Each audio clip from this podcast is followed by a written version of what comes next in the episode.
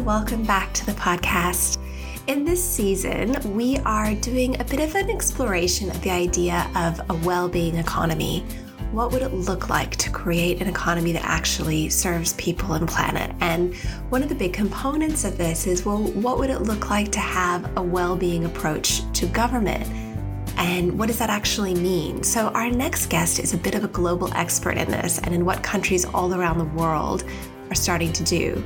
Her name is Dr. Cressida Gaukroger. She is a senior policy advisor in well-being for the Center for Policy Development here in Australia. Center for Policy Development is a leading independent policy institute, and they say their model is threefold to create, connect, and convince. So they are pragmatic, but they're also about really bringing those big ideas you know, into government, into the public to try to, to spread that influence. And they've got one right now that they're really excited about. And it is inspired a lot by the small but very mighty country of Wales. So we talk about that in this conversation.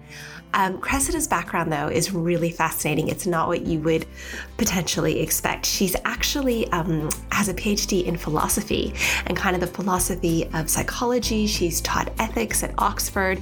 And there's this famous degree that she was working at, you know, teaching on at Oxford um, called Philosophy, Politics, and Economics.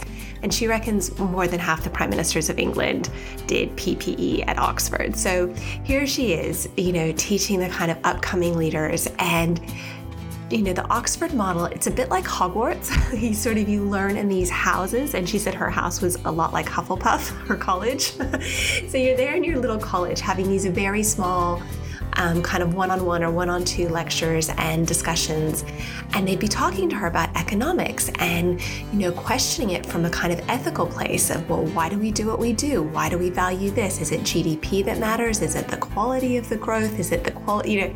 And she started to get really intrigued by economics and almost a bit jealous of her students and started to go off and do these deeper dives into things like behavioral economics and the psychology of all of it. And became basically a specialist in this area, came back to Australia, um, and found herself in Melbourne in lockdown with three small children and started writing um, what she calls revenge parenting genre books on the side as just a little bit of therapy. So it's like stories of children that do naughty things and and you know kind of like modern day fairy tales and have to reap the consequences. But it's all you know met lovingly as kind of a cautionary tale. I think it sounds fantastic so i'm going to include a link to pre-order that in your show notes.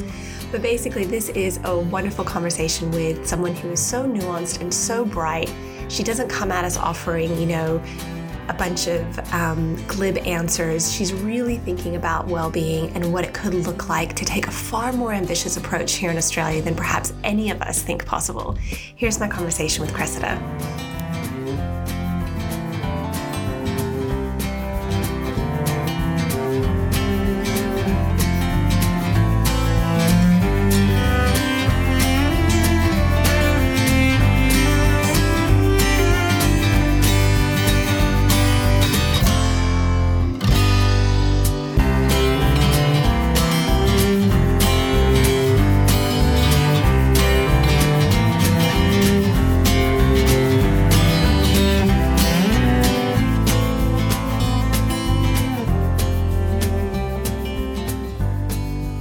At the wonderful Cressida. Cressida, welcome to the Remakers podcast. It's such a delight to have you.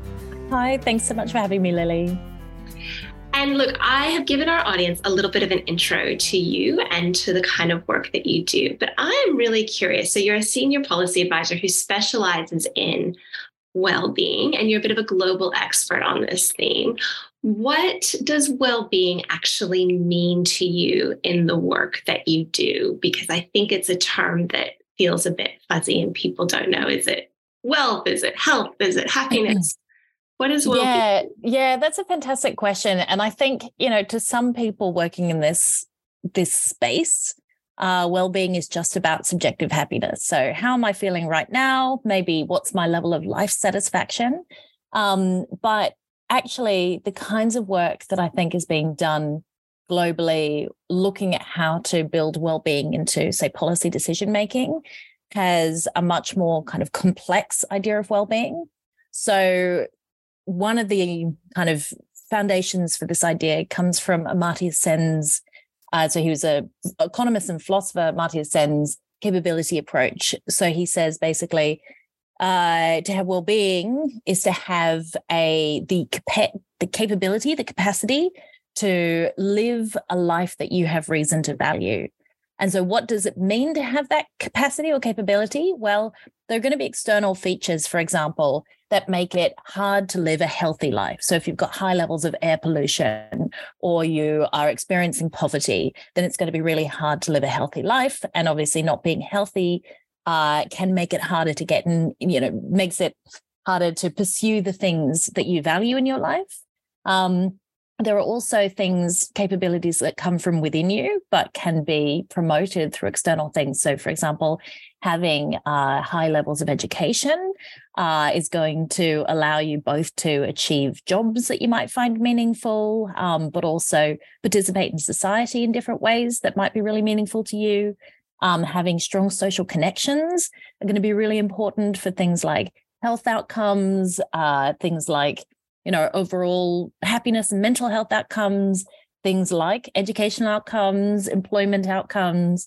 Um, so the way in which well-being is understood generally in these kinds of movements is you think of what are the things that together essentially make make a good quality of life or make life worth living for us, but also for future generations. And so this is really important because well-being approaches typically have really key environmental values and we know that the environment is important for us immediately in terms of health short-term and long-term health outcomes in terms of mental health outcomes. But we also know that preserving the environment is really important for allowing future generations to be able to have high levels of well-being and the capacity to kind of pursue meaningful lives um, and, you know, for many, also the importance of preserving the environment, sustainability is that it's a value in and of its own sake. So it's a value for non human animals. It's a value because this is actually part of what's important about you know the human experience is you know living with the world rather than kind of dominating over the world so, okay, so things like education, strong social connections, lack of impediments to a, you know a good life, such as you know being in poverty or experiencing high levels of pollution, having a healthy natural world. All of this sounds really good. And there could be people listening, or indeed policy people or government people thinking, but we we already take care of that stuff, or we at least try to. You know, we have a Department of Health, we have a Department of Environment, we have education, we fund all of these things. How, is a well-being lens? How does that change the way that government might make decisions or allocate money? Or does it risk becoming just a bit of a well being washing kind of a box ticking exercise?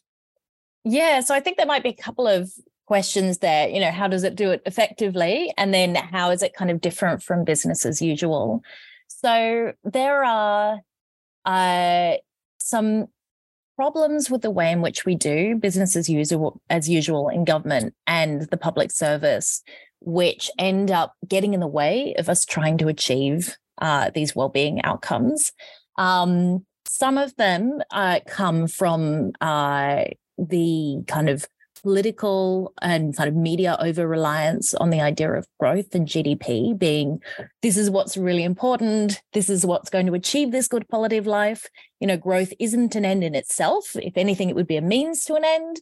Um, but we typically do treat it as an end in itself. So we say things like, look, a good reason for having a healthy, well educated population is that that will contribute to productivity and then GDP will go up. And you think, no, surely having a healthy and well educated population, that's the good thing that we wanted from having high GDP. Yeah, not not the other way around. Um, so there are kind of those those issues with business as usual. And that typically comes out in kind of the political sphere and in manifestos. Mm-hmm. In governments, you know, as you say, it's not like the health department is thinking about GDP. Even within the treasury, uh, most of the money that's being allocated by the treasury or kind of carved up by the treasury is for things like social services you know they're not thinking about increasing growth they're thinking about ways in which they can kind of fiscally responsibly uh, care for the population but and you know provide public goods um, but there are these barriers that uh, come in most political systems around the world to achieving this effectively. And uh, I'll talk through those in a minute, but I think well-being approaches to government really focus on how do we change the system so that those barriers, which are often barriers partly in the in the culture, in the way of thinking, can be removed so that we actually make better, not just policy decisions, but a whole range of decisions. So, you know, government has power over, you know, taxes and spending, but it also has power over legislation. It also has power over procurement. It also has power over all of the government employees um, and you know their working conditions and all of these different kinds of things so you know some of the key guiding principles you know the first one is to be purpose driven so actually having a a goal or typically you know a set of goals that we're trying to achieve. And that might sound really weird because you think like obviously government is trying to achieve the well-being of people. But you know we know from you know the Thodey review from numerous kind of reports including um, work that Australia reMADE has done on the public service that what people within the public service really want and need is uh, to have clear values, purpose driving values that can align their work and actually um, help them in decision making because they can say, okay, this is actually endpoint. This is the kind of thing that we're working to um, achieve across all of our work rather than thinking of it, you know, being siloed. Um, the Welsh model, which I'm sure we'll talk about a bit, does really, really well in outlining uh, their goals and specifically making them goals that government departments and public bodies have to work towards in everything that they do. So when I talk about goals, things like having a healthier Wales, a more prosperous Wales, a Wales of cohesive communities, you know, those kinds of things, thinking about what are those different aspects that you need to have the capacity to live your meaningful life or to have high quality of life. Um, another feature is uh, thinking about the holistic nature of well-being. So, you know, you might think, okay, we've got this government department and it works on health, right? So why is it why why should they be doing anything differently? Why should anyone else care about health? We've already got this covered.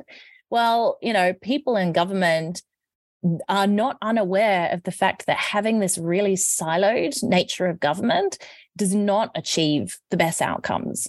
So, if you want to improve health outcomes, one of the things you could do, for example, is reduce air pollution around schools. The health department doesn't have the ability to uh, mandate different transport uh, policies or you know even things like policies on importing of high polluting cars right breaking down the barriers between those silos with departments and with jurisdictions as well in Australia, which is a big problem. That is really, really tricky, but um, it's something that's easier, at least, to conceive of why you need it and how you can kind of focus your attentions if you've got this purpose driven approach. If you're thinking, all right, what is it that we actually want to achieve? Well, there are a whole bunch of things that make up a good life. And if any of those things are missing, then it's going to have the, all of these follow on impacts, right? So, how can we work together to make sure that everything that we do actually contributes to all of these different um, areas? Another feature is prevention. So rather than saying, okay, you know, we've got this problem. We've got huge levels of acute need. Cost is going up trying to treat them. You know, you might have high levels of uh, you know, crime or violence in a particular area or high levels of poor health outcomes.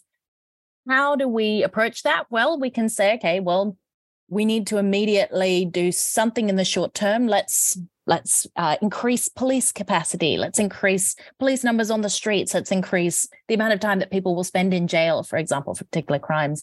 That might show small effects in the short term but it's actually not turning off the tap. It's not saying let's look upstream and try to prevent this crime from happening in the first place.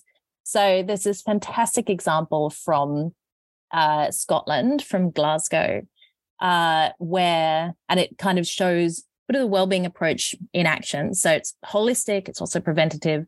So uh, in Glasgow, there's uh, been historically very high violence levels, you know, high levels of poverty and inequality. And they had really serious problems with knife crime amongst the young male population for a long period of time, uh, which kind of culminated in a UN report listing Glasgow as the most dangerous uh, place in uh, amongst developed countries um, in the world.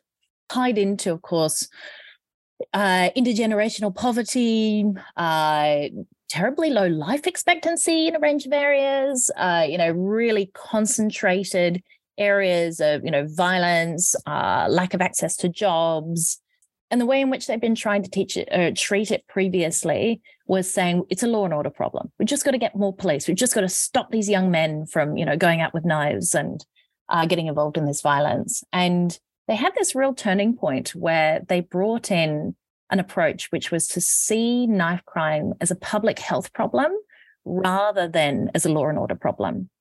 And as a public health problem, it meant you had, you know, police but police working with social services, working with community centers, working with health services.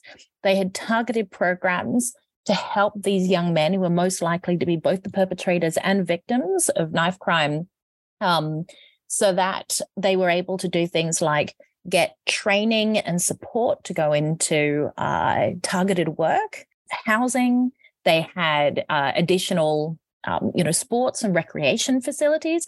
And with this approach, it was a preventative approach and it was also a long term approach. They knew they weren't going to see the results immediately. But over the first decade, there was an incredible drop in knife crime in Glasgow. I mean, it's been it's been unbelievably successful. So more than a 50% decrease in incidents of knife crime and violent crimes, uh, incredible drop in hospital admissions, um, and you also get all of these other, fo- you know, positive follow-on outcomes because you can break some of those cycles of uh, intergenerational unemployment. Uh, you can make communities better places for everyone to live, which is obviously going to have, you know, economic, health, social benefits. Um, and you know, it's an expensive, very, very involved program. But if you take the preventative approach, then and you understand that it's for the long term, then you get much better well-being outcomes but you also end up saving a lot of money which so it's actually in some senses a well-being approach to government isn't just not fluffy but it's actually very uh, targeted fiscally responsible kind of economically responsible government management where once you know what it is that you want to achieve it can provide you with some of the kind of guidelines and targets that allow you to actually achieve that. Two things struck me in what you just said about, you know, the, that one, instead of spending a lot of money building new prisons, we're spending money building better communities that we can all enjoy mm. and that are just nicer places for everyone to live. And two, that it was a 10 year return on investment when they started to see the, you know, the numbers really go down. And what government has the courage to say, okay, I know we're up for reelection in you know three years but we're gonna we're gonna put a plan into place here for the next decade and beyond and we're gonna watch the fruits of that labor um, come to life. Like that's quite courageous. Yeah it really is and i think it's you know some of that's going to be trial and error because there is also there are risks associated. It could be that uh, you don't achieve what you hope to achieve uh, and it also could be that you will have to potentially redirect some funding from acute service responses, which means that people are going to feel left out uh, or people are going to feel overlooked. And so politically, it's tricky on many levels. So it's tricky because the outcomes that you see are not going to happen within the election cycle that you make the promise in. Um, and we see this in New Zealand. So New Zealand has had uh, long-term well-being goals uh, where some of the criticism that the Ardern government uh, received in relation to those was that you weren't really seeing, seeing the dial changing, even though there were budget priorities. So, goals on reducing child poverty, for example.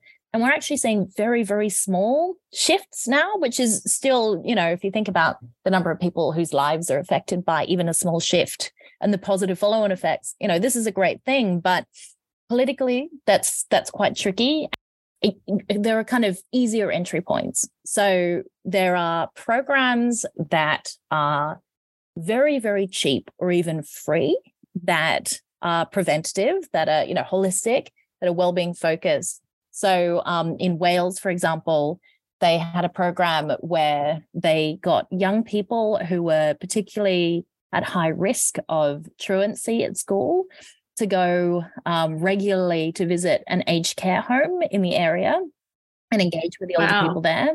Um, and you know, it didn't cost any money to do this. And then you ended up seeing, actually, in quite a short period of time, these amazing results. So these children were their truancy and um, uh, kind of reports for behavioral issues went down in the kids who were participating in this. So it had a really positive impact on them. Uh, we also saw certain positive increases for the residents of aged care homes. So it was a 50% reduction in use of antipsychotics uh, within um, aged care residents. Um, Australia, I know there's a similar one in Seymour, in um, uh, where you know young people who are from low socioeconomic backgrounds or challenging backgrounds are being paired up with aged care homes. And one of the things that they've seen, uh, kind of anecdotally, is you know a number of these young men who are maybe at higher risk of being unemployed later on want to go and work in the aged care sector after having participated in this program. So you get these easy wins. You get these things where they're no brainers, but you need systems that that foster that, that share that knowledge, that encourage that kind of innovation and experimentation. Um, but also we have some uh, systems or some kind of tools that are beginning to feed back future savings from these preventative approaches um, though I don't think enough. So uh, in Victoria, the Victorian Treasury has this fund called the Early Intervention Investment Fund. Uh, Early Intervention Investment Fund is an extra pot of money. So it's not tied to different departments' budgets. And it's a pot of money which any department can apply to. You can apply collaboratively.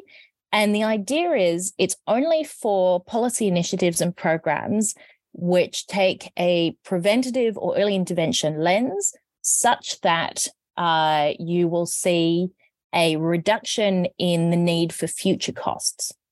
So, you know, you might say, okay, look, if we get uh, this amount of money to have this social intervention scheme, you're going to see a reduction in uh, need for prison places and, you know, policing or something. So those costs are going to reduce uh, in the long term. Um, and so this fund says, okay, give us your policy proposals. And then all you have to do is fill out this extra spreadsheet.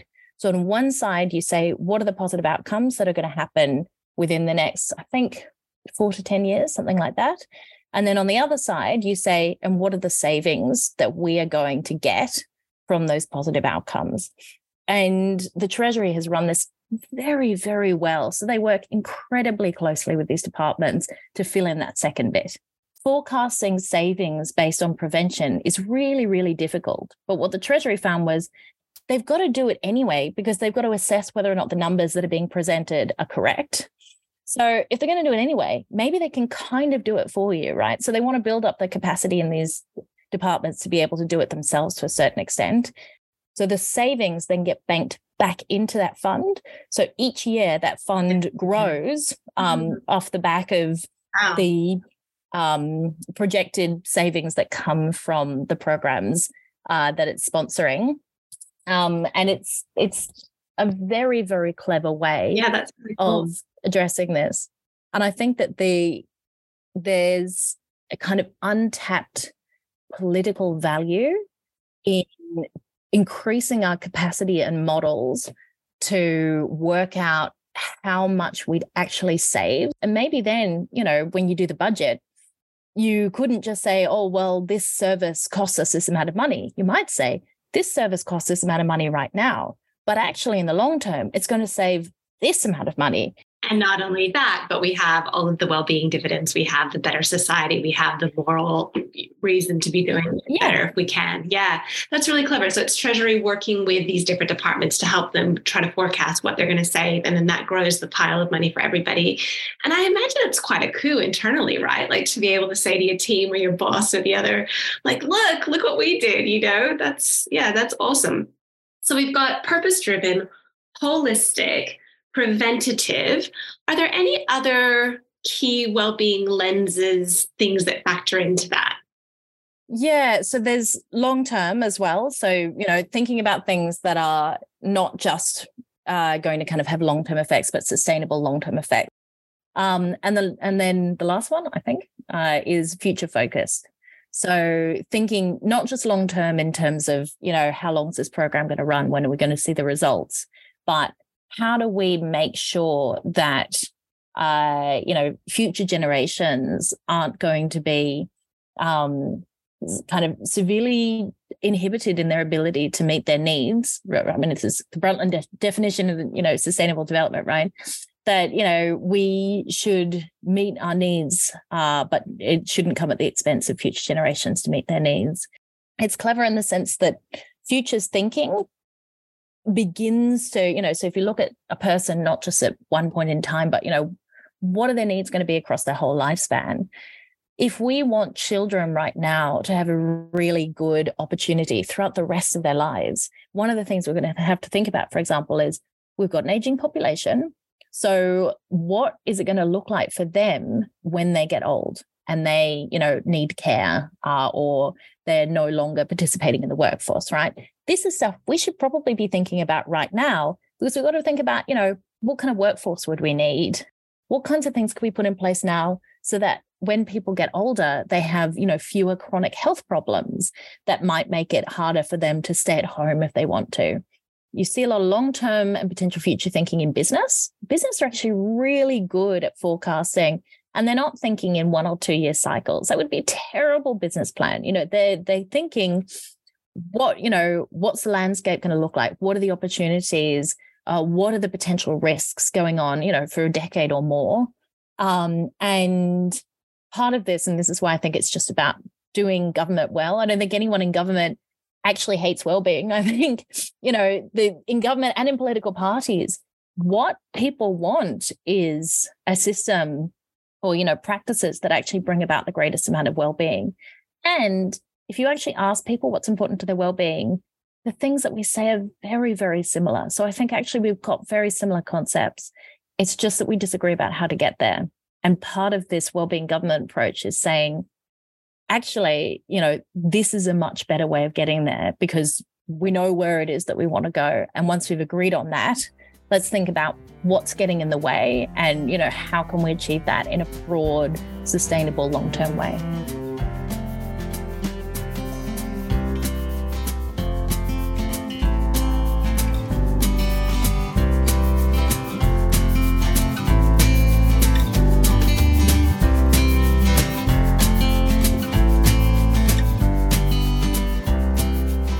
Just wanted to say that if this conversation has got you thinking, well, we would really like to hear from you. So you can get in touch with us directly via email, podcast at australiaremade.org.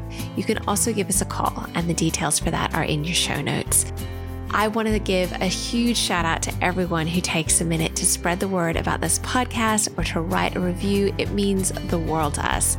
We are a small, not for profit, independent team building a community of people who want a kinder, smarter, more hopeful, and solutions focused politics. So if that sounds like your jam, please go to the website australiaremade.org and sign up to get updates and stay in the loop and check us out.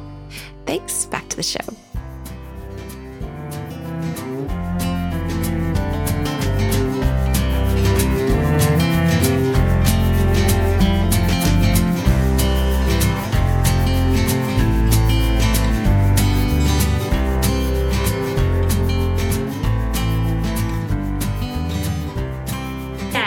Goes to this idea that, um, and it's a point that you've made about the fact that, that this isn't a super political or politicized process, right? Like this isn't a left versus right thing.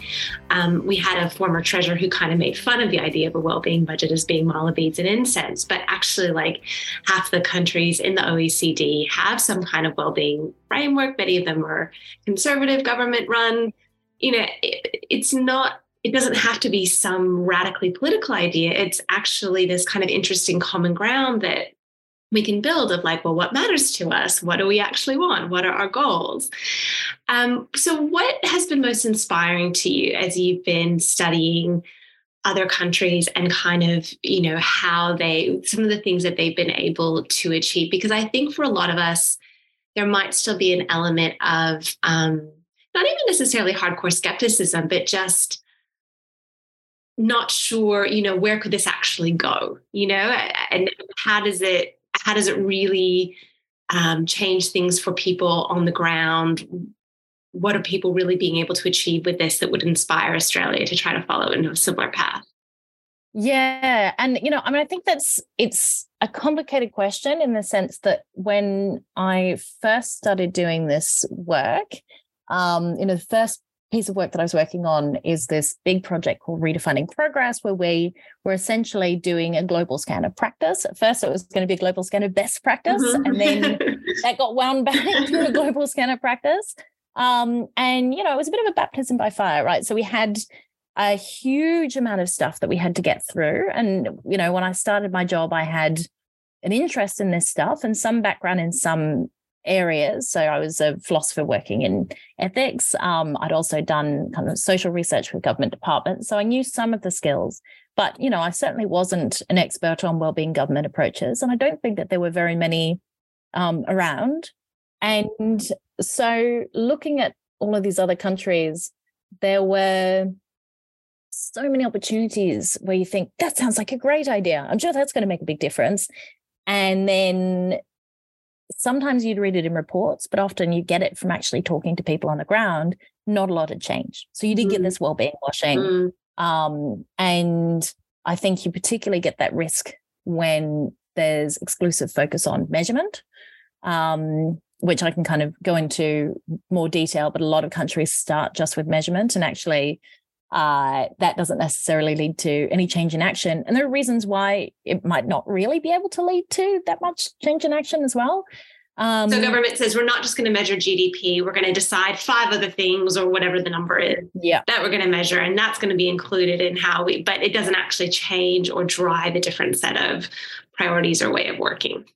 No, typically not. And I mean, there are countries that have tried to build uh, build that into, uh, for example, you know, reporting or priority setting. But typically, what happens with measurement is a lot of countries have this measurement dashboard.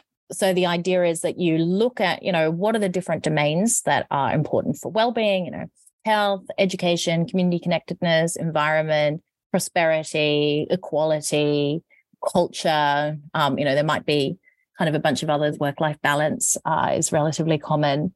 And then you say, okay, well, we're going to have a look at some indicators that tell us on how tell us how we're doing on these things. And when I first looked at, you know, well-being measurement in these terms, I didn't really understand what an indicator was. But an indicator is just that that little piece of information where it doesn't actually say here are the health outcomes of all Australians right now. it's like, how do you get that much detail? They're not very detailed. So um, Australia had its own kind of well-being measurement dashboard um, in the early 2000s called Measures of Australia's Progress that was run by the Australian Bureau of Statistics. And that ran for over a decade. And their indicators, just to give you an example. So, you know, their headline indicator for health was life expectancy. Hmm.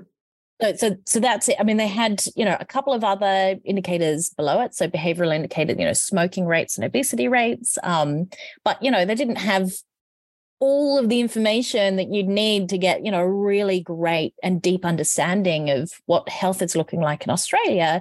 They had a couple of pieces of information that were seen as, you know, indicative of health outcomes uh, that would be easy to read and understand for the general population um, and you know for decision makers how do you how do you work with that yeah. right so how do you say okay life expectancy because these indicators they move very very slowly um you know even if you're doing the right things they move slowly are we getting healthier yeah. or not are we moving yeah. toward greater well-being or aren't we how do we know I know. And then in addition, it's very hard to make a causal link between individual policies and, and these indicators, right?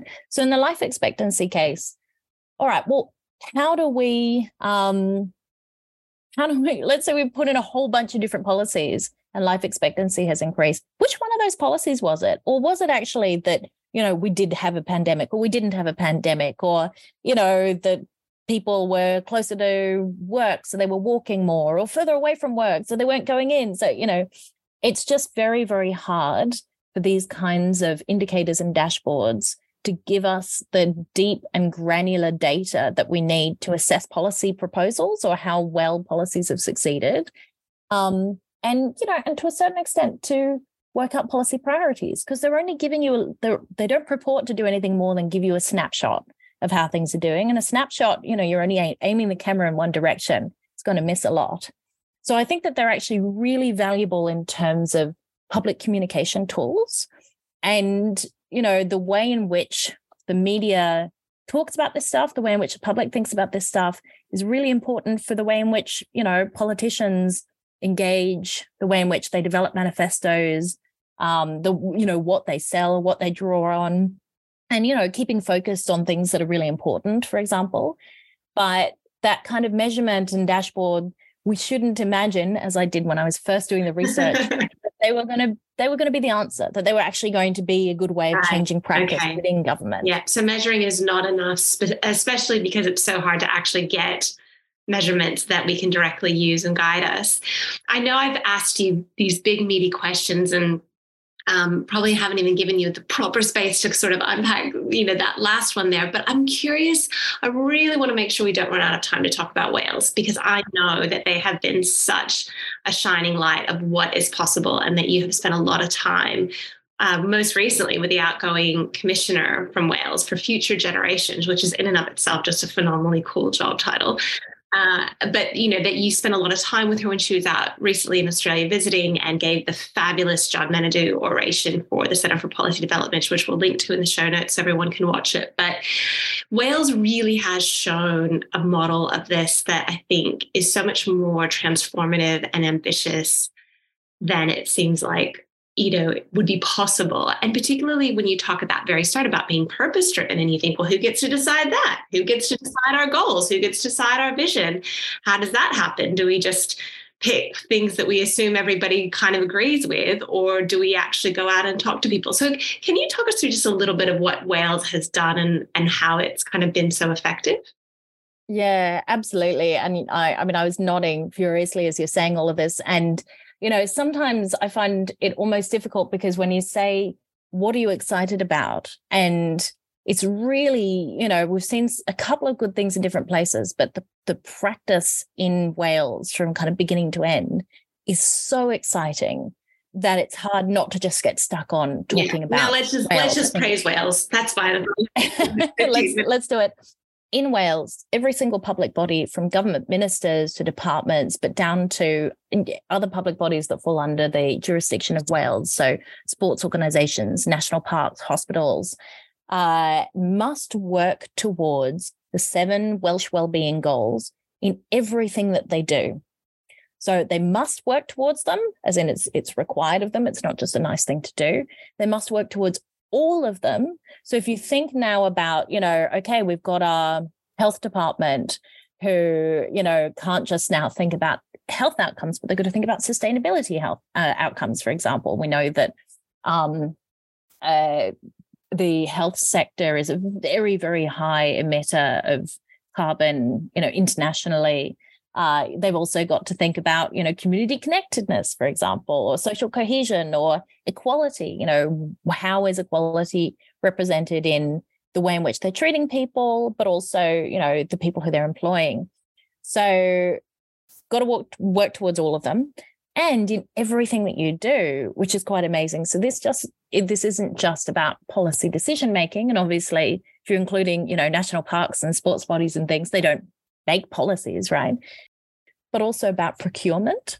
And that's had a huge follow on effect. So, obviously, if the government is thinking about meeting all seven of its well-being goals in every, you know, procurement, um, uh, what's it called, expression of interest that it um, puts out there, then all of the, you know, huge power that you have in terms of getting private businesses to act in value driven way value driven ways uh, really comes to force because the government is a huge procurer of goods and services right So we saw the the treasurer in a recent piece, Australian treasurer Jim Chalmers, in a recent piece that he wrote in the monthly magazine talking about um, values based capitalism.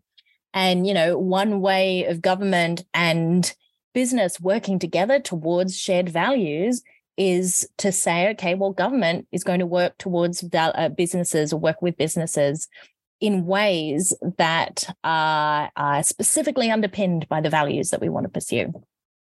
So that's kind of the basis of the, the legislation. Um, and then there are a couple of other cool things. So, one thing that's really, really important is how do you make sure that the values that you have, that these seven well-being goals are going to stand the test of time in terms of you know potential political change, which is actually less likely in Wales. So Wales, the Labour government has never been out of power since um, first Parliament in 1999, or you know they've shared uh, power, but um, but you know, very, very important for places like Australia. I'm sure Albanese and Chalmers would happily take that. Yeah.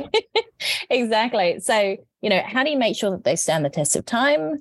Uh, how do you make sure that you've also got uh, public buy-in? So sometimes you can be giving the public great things immediately. Sometimes you are going to ask the public to wait or to do things that might feel hard in the short term, but have great outcomes in the long term. So, for example, um, the Welsh Future Generations Commissioner, um, as part of her role, um, objected to a large stretch of road um, being built um, on basis of sustainability grounds, but also on the basis of the fact that um, the huge amount of money that was going to be spent on this, so I think it was two thirds of their transport budget, um, could be much better spent improving all of the other well-being outcomes by you know focusing on public transport on active transport um, and also you know the people uh, equality outcomes because the people who are most likely to be uh, underserved by active and public transport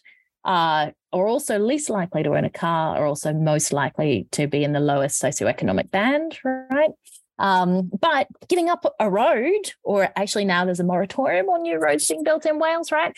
That's something where you have to have a lot of trust in the government uh, and in the process. And you've got to, they have to have the capacity to clearly and compellingly explain to you why it is that they're doing something. And you have to be convinced and believe that, or else it's going to be very politically hard to get get those kinds of things through that are really very important, necessary things. Mm. And you can imagine an opposition going, look at this traffic. This is yeah. and the people who are struggling with that with well, hang on, our infrastructure isn't currently fit for purpose. We do need better solutions. We do need more investment. You're telling me no new road, but we're going to switch to better public transport and how long will that take i just for anyone who doesn't know you know the, the ins and outs of Wales and its seven well-being goals. I just thought I'd very quickly read them. So it's a prosperous Wales, a resilient Wales, a healthier Wales, more equal, a Wales of cohesive communities, a vibrant culture and thriving Welsh language, and a globally responsible Wales. Mm. How did they get to that vision? Like who decided that? Yeah, and this is part of, you know, the longevity picture. Yeah. It's also part of it's part of the legitimacy picture. So uh, Wales did a really big uh, what they called a national conversation around the question what is the Wales that we want to leave behind for our grandchildren and future generations? And the government, um, you know, supported this, so kind of signed up to act on the uh, the data, the results from this national conversation to a certain extent. Um, but it was largely run by an independent organization that joined up with hundreds of different organizations around Wales. So young farmers organization and the you know women's organization, schools. Um, so children were directly involved, and using all of these different mixed method responses. Um, so you know, getting kids to submit postcards or pictures of uh, the future Wales that they want, having kitchen table discussions, having public forums, you know, having online surveys, all, all of the different kinds of things uh, championed by um, certain kind of heroes with public profiles, but also community heroes. Uh, I think it was a bit, a bit over 10,000 people participated in this. Uh, the Wales We Want national conversation. And out of this, uh, so looking at the findings from this and also looking at the Sustainable Development Goals, they developed these seven Welsh wellbeing goals. Um, and I guess that's, you know, that's the first part of what is very, very exciting about the Welsh model. So the Welsh model works really well uh, in terms of, I mean, it took you know many years for there to be enough cultural change that it did work in the way that it does but it works really well um, in terms of how it has influenced policy decision making so fewer decisions that might be good in the long term but actually bad in the you know, so good in the short term but actually bad in the long term uh, seem to be being made and lots of ways in which you know innovation so that you can join up all of these good good different components that you could uh, draw upon uh, are kind of really happening. So, you know, they made, there was a manifesto commitment to build, it was 3,000, 30,000, something like that, 20,000. Oh, no, a, a, large number of new social homes um, in Wales. And after this was made, um, the Future Generations Commissioner, Sophie Howe, said, okay, so now we have to think about how to do that in a way which ticks all of the well-being boxes. So, you know, we think about sustainability. Um, we've got to make sure that these are low carbon homes, that they're well insulated, that they're using green energy, thinking about, you know, uh, making sure that they're fit for the future so we don't have to come in and retrofit them, which means we know that we've got an aging population. These should be fit for an aging population. Thinking about the workforce that's going to build these homes. You know, we should be, we want a prosperous Wales. We want a Wales where people are able to engage in meaningful work and you know well paid work so building these homes is going to be that kind of meaningful well paid work have we actually got are we training people already? Because we know that this work is coming. And also who should we be training? So taking an equality lens are, are there ways in which we can target people who are on the outskirts of the employment system or people who are kind of marginalized within those particular employment areas? So those kind of very clever, you know, pragmatic lenses on decision making happens very regularly. But how you get the mandate to do that has to come from that widespread national engagement. And people loved participating in that. I mean, people can sometimes get a bit of consultation fatigue, but typically in consultation, you're told, we are going, sometimes you're told, we are going to do this thing you know, you can complain about it if you like, but we've done our job. But often it's, do you want this thing? Yes or no, right? People might not have particular views on it, or they might feel very strongly one way or another and not feel like they're going to be listened to. Whereas the national conversation, it educated people and it kind of unified people and it asked them something which everybody has a view on and everybody is excited about. You know, what what do you want to leave behind? What's what's the kind of future that you want? I mean, that's that's an incredibly optimistic um, framing. And it's one that uh, I think can enable governments to really um, be ambitious in what it is that they're trying to achieve. So, yeah, in terms of the Welsh model, like step one would be to have a national conversation and to make sure that it's focused on these goals this purpose that can then be embedded into government decision making. And we know that it works, right? So it's worked in Wales. And sometimes people say, okay, well, Wales is 3 million people, you know, Australia's a lot bigger. But that's not the kind of thing that doesn't scale. Like, you know, asking people, like, there might be that you know, if we say, okay, everybody has to have a potato or something, well, we've got so many more people, we just, there will be so many potatoes, right? Asking everybody what you know, what's the Australia you want to live in? What's Australia you'd be proud to be part of? You know, what's your vision for a future Australia? That's that's something that you can scale, and it's something where uh, it's a very unifying way um, of approaching that. So I feel very excited. You know, Sophie's visit. So I should say her her role, and it's the other uh, great thing about um, the legislation is it created this office, the Welsh Future Generations Commissioner.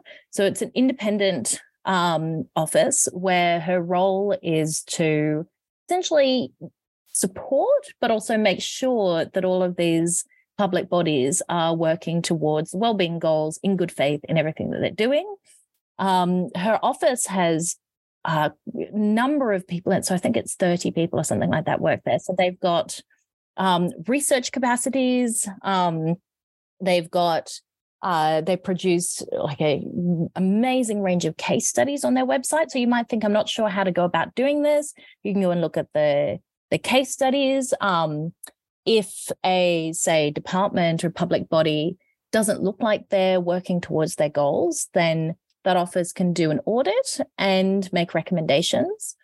And they have to comply or justify. So they the office of the Future Generations Commissioner can't force anyone to do anything, but putting the effort into justifying why you're not doing something is a very good motivator to get you to change your practice, right? But in addition, it's it's really supporting them. So the recommendations are supposed to be helpful, clear steps that you can take to actually achieve these um, goals. And then, in addition to some well-being goals and you know all of this, uh, because the other thing that makes this work really well, if you want to embed it in culture, is clarity. So you think about, you know, the um, early intervention investment fund that I mentioned before and the Victorian Treasury, it could have died within the first couple of years if everybody thought, well, I just don't know how to fill out the form. I don't, I don't know what models I'd use to predict those future savings. So I'm just not going to participate. It'd be nice to get the extra money, but it's not worth all the yeah, extra hassle. Too hard. Yeah. So you've got to you've got to really support people. People want to do the right thing, but you don't know what the right thing to do yeah. is if um if it's not clear. Yeah, particularly when you're but, trying to do it differently and experiment and do it yeah in a way it hasn't been done before. By definition, that is going to be scary and hard.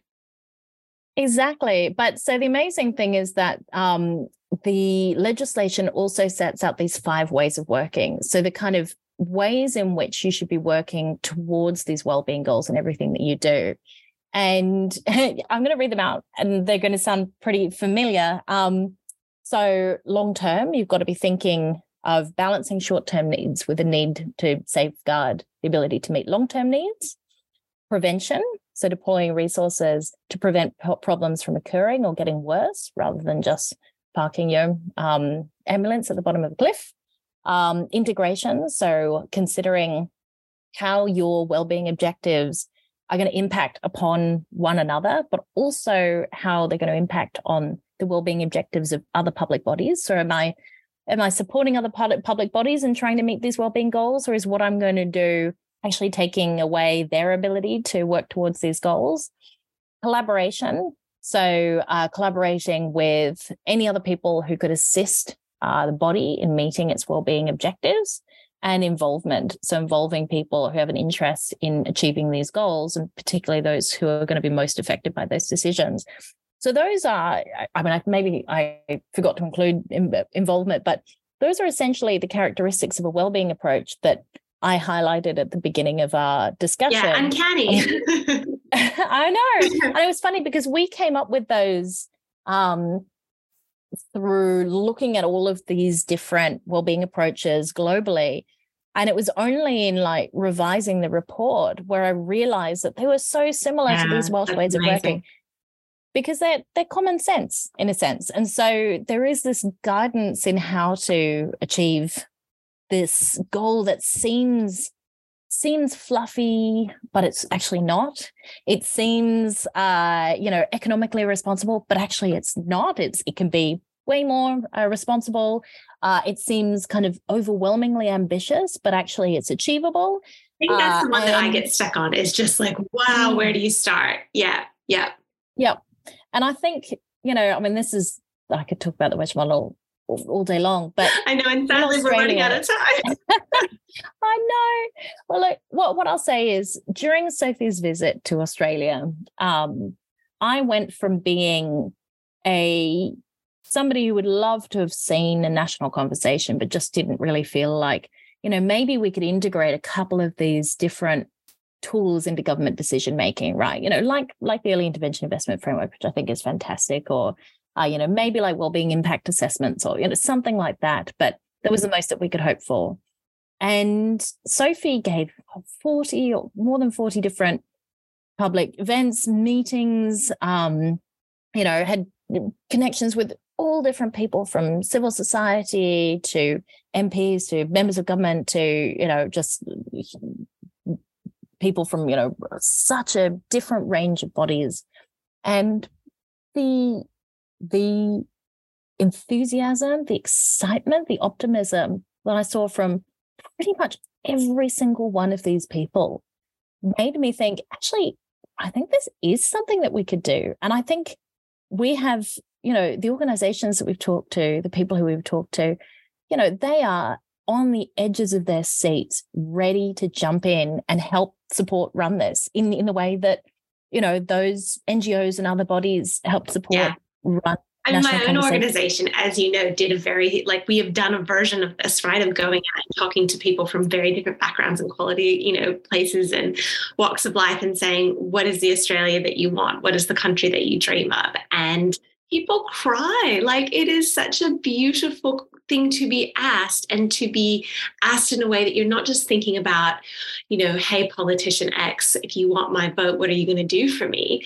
But like what do we want to create for you know our future and for our legacy and for the kind of country and society that we want to live in? So I, i'm 1000% there. I think that it could absolutely be a really positive um, practical but also ambitious. Like it's this interesting paradox of like it's so practical and it's so common sense on the one hand and it seems so radically ambitious on the other that we're all a bit skeptical as to how it can really work. But it can. Like it's a pretty cool model. Yeah, I mean, I think so. So my my background is as a philosopher, as I said, and like the ethicist in me loves the idea of making a world a better place. But you know, the person who's just done problem solving and logic says it's just really good sense. Like there's it's part of what I love so much about this is identifying ways in which it's it's a no-brainer. It's just absolute no-brainer. And like what an incredible gift to politicians to know what it is that people actually want rather than making assumptions and people getting cross or saying, you know, look, isn't this really important, but we can't sell it to the public. Maybe you can sell it to the public when the public knows that's actually what everybody wants and cares about. And isn't it better than just having the same arguments every year over and over again about debt and deficit and GDP and is the economy growing or shrinking? And oh my God, if it shrinks, the sky's going to fall in. And what are we all going to do? And how are we going to pay for all the things that we need? And yeah, it's so much more inspiring so, what do you mm. reckon? How optimistic are you about Australia? Do you think we could actually get something like this happening? Yeah, look, I mean, I think, um, I think the challenge is to get the support of government to agree to, you know, look at and act on the findings of a national conversation. That's, and I don't think I, I don't know how big a challenge that is, or actually maybe that's something that uh, would be easy to achieve. Like, let's see. That's actually something that we're going to be thinking about and talking with people um, about. I think in terms of the logistics of how you get it off the ground, well, on the one hand, we've got you know these incredible international models and experiences. Um, I'm going to be in Wales in two weeks and talking to the group that actually ran the national conversation in Wales. Um, but you know, on the other hand, we've got incredible organizations like Australia reMADE, like the Australian Council of Social Services, Victorian Council of Social Services, who've done already essentially a version of this national conversation. And we've got these incredible skills and resources, a desire to work together. Like I, I honestly think, you know, there's going to be a moment where we just we I don't want to say pull the trigger. That's a horrible uh, kind of mental image, right? Not but like well-being metaphor. The, horn, you know, whatever it is, yeah. the horn that says, you know, this is the time. And I really think, you know, and I think we need to be mindful of um, giving the uh, voice referendum its space and um, but you know after that yeah i I mean, look, I, I am a bit of an optimist. No, you but I'm not a deluded optimist. Yeah, yeah. um, and I think it's really achievable. And I, you know, and this is I've come to this, you know, point of view very recently because of the evidence in front of my own eyes, which is this is, you know, it's a complicated model in some respects, but it's one that makes sense to everybody. It is actually really clear. You can see these fantastic results. And we know that, you know, the the public service at the government, they they want to do things better. They want to have a bit more purpose and vision. There's a real anxiety because these are the are and have to be apolitical bodies, right? So it's not just that we don't want them saying, let's come up with, you know, these well-being goals. They don't want to come up with, you know, well-being goals or purpose to a certain extent. Um, and there is going to be some, you know, potential resistance if they try and do it all on their own because they have a remit to be apolitical, uh, kind of an important remit. Um, but it's not political to ask people what matters to them and then to say, okay, well, we work for the people, and we work, you know, for uh, you know, or our purpose is to improve the well-being of these people. And now we know what this means because they've told us. So it should be really, really empowering. And I just don't know how you couldn't get excited. Oh, look, you know, you've got me. I'm I'm there. I'm with you. I think it's a fabulous idea, and I think it holds a lot of promise and potential. And as you say, there are some really interesting conditions within the public service and way beyond that show that maybe the time it's really right for this. Um, Cressida, I'm so sorry I have to say goodbye now. I could just keep talking to you for like another three hours, but it has been such a delight. And I really appreciate you coming on and sharing your expertise. You know, you're an expert in this at a global level. And, you know, particularly have obviously done a really good deep dive into what they've achieved over in Wales and how inspiring that can really be for all of us. So thank you so much. Thank you so much for having me. It's a lot of fun to talk about this stuff. We'll have to do it again soon. All right. Thank you. Thanks a lot.